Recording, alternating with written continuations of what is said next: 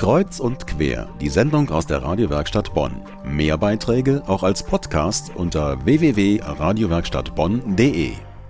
E-Mail macht krank, dumm und arm. Das ist der Titel eines Buches von Anitra Egler.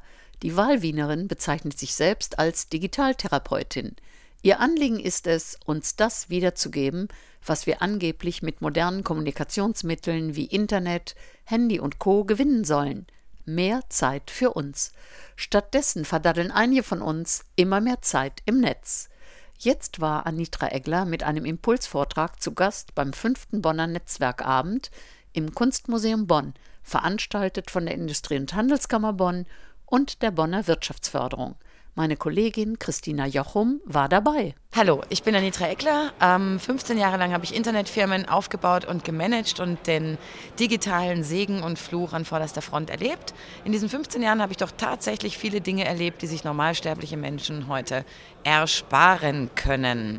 Deswegen nenne ich mich heute Digitaltherapeutin, aber Achtung, Digitaltherapeutin aus Liebe zum Web weil ich der Meinung bin, dass die Medien per se niemals Fluch oder Segen sind, sondern wir mit unserem Menschenverstand und unserem gesunden, hoffentlich gesunden Hirn definieren, was wir da rausholen an Nutzen oder eben auch nicht Nutzen. Die Digitaltherapeutin gibt ihre Erkenntnisse gerne in bildlicher Sprache weiter etwa für den täglichen E-Mail-Verkehr. Eine meiner wichtigsten Erkenntnisse aus den letzten 15 Jahren ist, dass der Mix, dieser gesunde Mix zwischen Online und Offline absolut erfolgsentscheidend ist. Und zwar fürs Berufsleben, aber auch fürs Privatleben.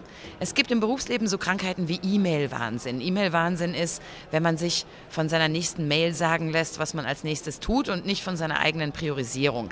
Gegen E-Mail-Wahnsinn helfen E-Mail-Öffnungszeiten. Nämlich nicht ständig als die eigene Post-Uschi in der Mailbox sitzen und auf die nächste Unterbrechung warten, sondern einfach mal nur zweimal am Tag E-Mails checken. Man wäre ja früher auch nicht hunderttausend Mal irgendwie an den Briefkasten gerannt und dann aber eine Stunde lang oder eine halbe Stunde lang konzentriert abarbeiten. Und auch für das Surfen und die sozialen Netzwerke hat sie konkrete Vorschläge. Was das Internet anbelangt, da gibt es sowas, das nenne ich sinnlos Surf-Syndrom. Ja, man befindet sich plötzlich auf der 70.000. Webseite von hinten links und weiß nicht mehr, wie man dorthin gekommen ist. Man wollte doch eigentlich nur seinen nächsten Gedanken googeln.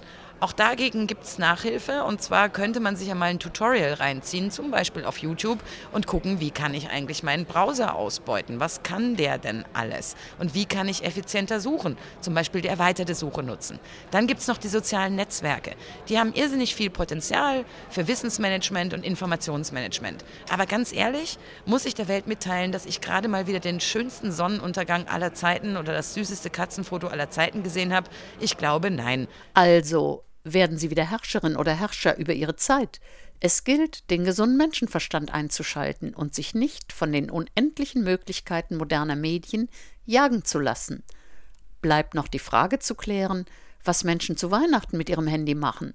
Stimmen aus dem Publikum beim fünften Bonner Netzwerkabend. Äh, Weihnachten mit meinem Handy werde ich äh, wahrscheinlich gar nichts machen. Ich werde es irgendwo unter den Weihnachtsbaum wahrscheinlich legen und mich auf das nette Abendessen in der Familie freuen. Das liegt irgendwo in der Ecke und ähm, ich vergesse es. Ich denke noch mal drüber nach, äh, wo ich noch mehr ausschalten kann, das Handy.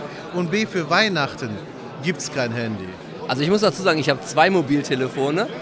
Und das Firmenmobiltelefon schalte ich natürlich aus, und zwar so circa am 19. gegen 17 Uhr und schalte das erst am 6. Januar wieder ein. Da können Sie ganz sicher sein.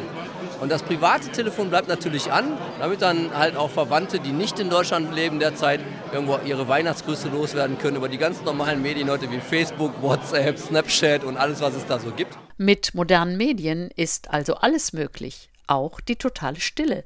Dazu haben diese Geräte einen Ausknopf. Wenn Sie mehr zur digitalen Therapie wissen wollen, auf radiowerkstattbonn.de haben wir die Seite von Anitra Egler verlinkt.